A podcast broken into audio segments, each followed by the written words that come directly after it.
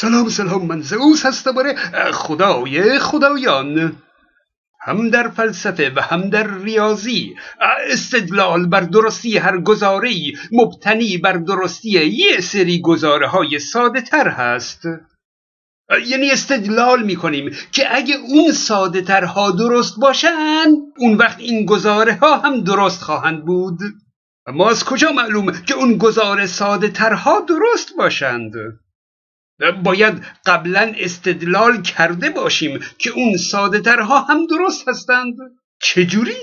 با استناد بر یه سری گزاره های خیلی ساده تر خلاصه تا بی نهایت که نمیشه گزاره های ساده تر پیدا کرده بالاخره به یه سری گزاره های خیلی خیلی ساده می‌رسیم که دیگه برای اونها هیچ گزاره ساده تری پیدا نمی کنیم طبق نظر فلاسفه اگه اونها درست نباشند پس هیچ استدلالی هیچ برهانی درست نیست.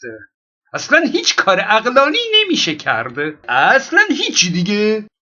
اون گزاره های خیلی خیلی ساده رو بدیهی مینامیم. و میگیم که بدیهی گزاری هست که بدون استدلال و بدون نیاز به هیچ چیز دیگه ای درستی اونها رو میپذیریم. و سپس بر پایه اون بدیهیات همه استدلال ها ادله و منطق و اقلانیت و همه رو بنا می‌کنیم.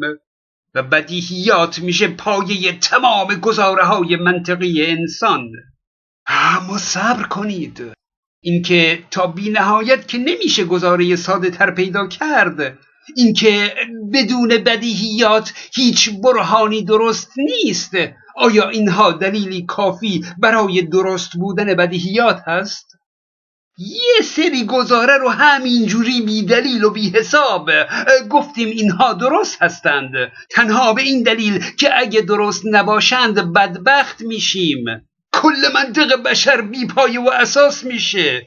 خب بشه. آخه به چه دلیل؟ از کجا فهمیدیم که اینها درست هستند؟ در سایت ویکی فقه بدیهی رو این گونه تعریف کرده. علمی است که حصول آن بر فکر و نظر متوقف نباشد. یعنی منظورش اینه که نیازی به فکر کردن نداره. اگرچه ممکن است مبتنی بر توجه عقل احساس تجربه و یا حدس باشد؟ خوب اما آیا عقل احساس تجربه و حدس نمی‌تونه اشتباه باشه؟ البته که می‌تونه. پس بدیهیه که بدیهیات هم می‌تونند نادرست باشند؟ آه این ادعای فلاسفه اسلامی رو دور بندازید که میگن عقل محاله که اشتباه کنه. خیر. همه اوغلا به یک نتیجه نمی‌رسند. حتی در بدیهیات هم که مشترک بین اقلای هر دوران هست.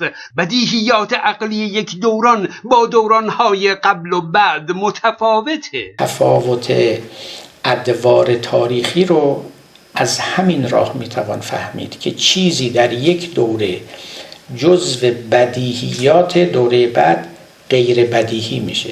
یا چیزی در یک دوره کاملا نظری و غیر بدیهی است دو قرن سه قرن بعد جزء سلف اویدنت تروث میشه یعنی جزء بدیهیات میشه. از اینجا معلوم میشه که ما از دوره‌ای به دوره دیگری پا نهادیم دیگه اگه بریم سراغ ساده ترین و ابتدایی ترین اصول بدیهی که از ارسطو نقل شده و هنوز هم همه قبولش دارند اصل تناقض هست.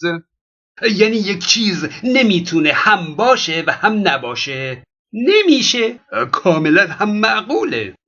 در کنتوم یک تفسیر داریم معروف به شرح کوپنهاگ که در اون یک گربه هم می‌تونه زنده باشه و هم می‌تونه زنده نباشه. یعنی مرده باشه.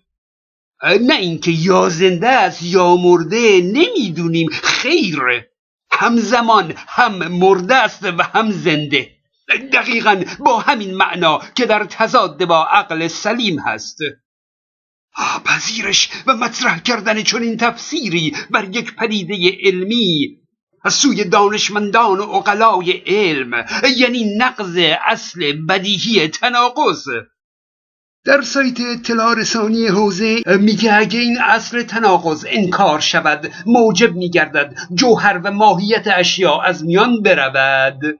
برای همین فلاسفه اسلامی امروزه با همون زرنگی که در فلسفه دارند می‌خوان فیزیک کوانتوم رو هم جور دیگه ای جلوه بدن. میگن نه در واقع اینجوریه که علم هنوز نفهمیده که اینه یا اونه.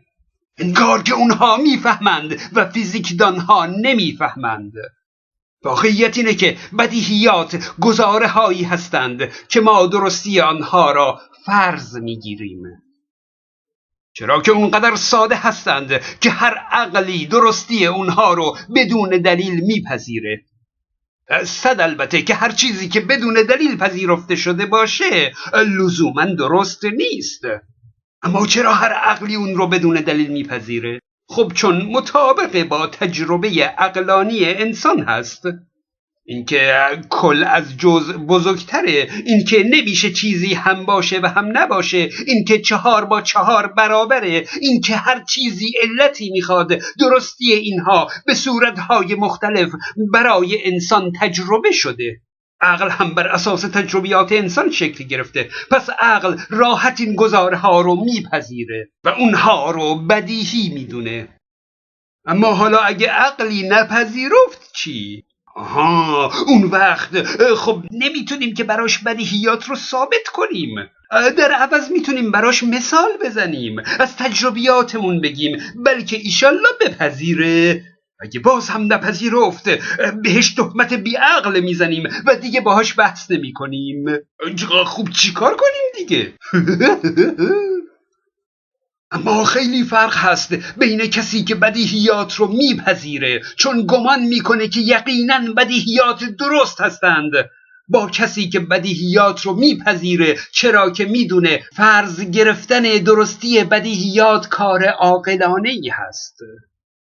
دسته اول در شناخت دنیای دیگه ای مثل کوانتوم مشکل خواهند داشت. چرا که وقتی می‌بینند که بدیهیاتشون در دنیای دیگه جواب نمیده شیرازه یک عمر اقلانیتشون به هم میریزه. اما دسته دوم به راحتی میپذیرند که بدیهیات اقلانی اونها برای دنیای اطراف اونها بدیهی فرض شده اند و به راحتی می‌تونن برای دنیاهای دیگه اون فرضها رو کنار بگذارند و برای درک بهتر دنیاهای دیگه آزاد باشند. چرا باید فکر کنیم که حتما باید یقینی باشه تا کاری صورت بگیره؟ خیر. انسان در حالی می‌تونه برای فردای خودش برنامه ریزی کنه که واقعا از اینکه فردا شهاب سنگی توی سرش نمی‌خوره یا اینکه فردا هواپیمایی بر سرش سقوط نمی‌کنه و خلاصه از اینکه فردا زنده هست اطمینان صد درصد نداره. ولی برنامه ریزی می‌کنه. درسته؟ چون احتمال چون این وقایعی رو کم می‌دونه و انسان با فرضهای معقول و با احتمالات کار می‌کنه نه با یقین.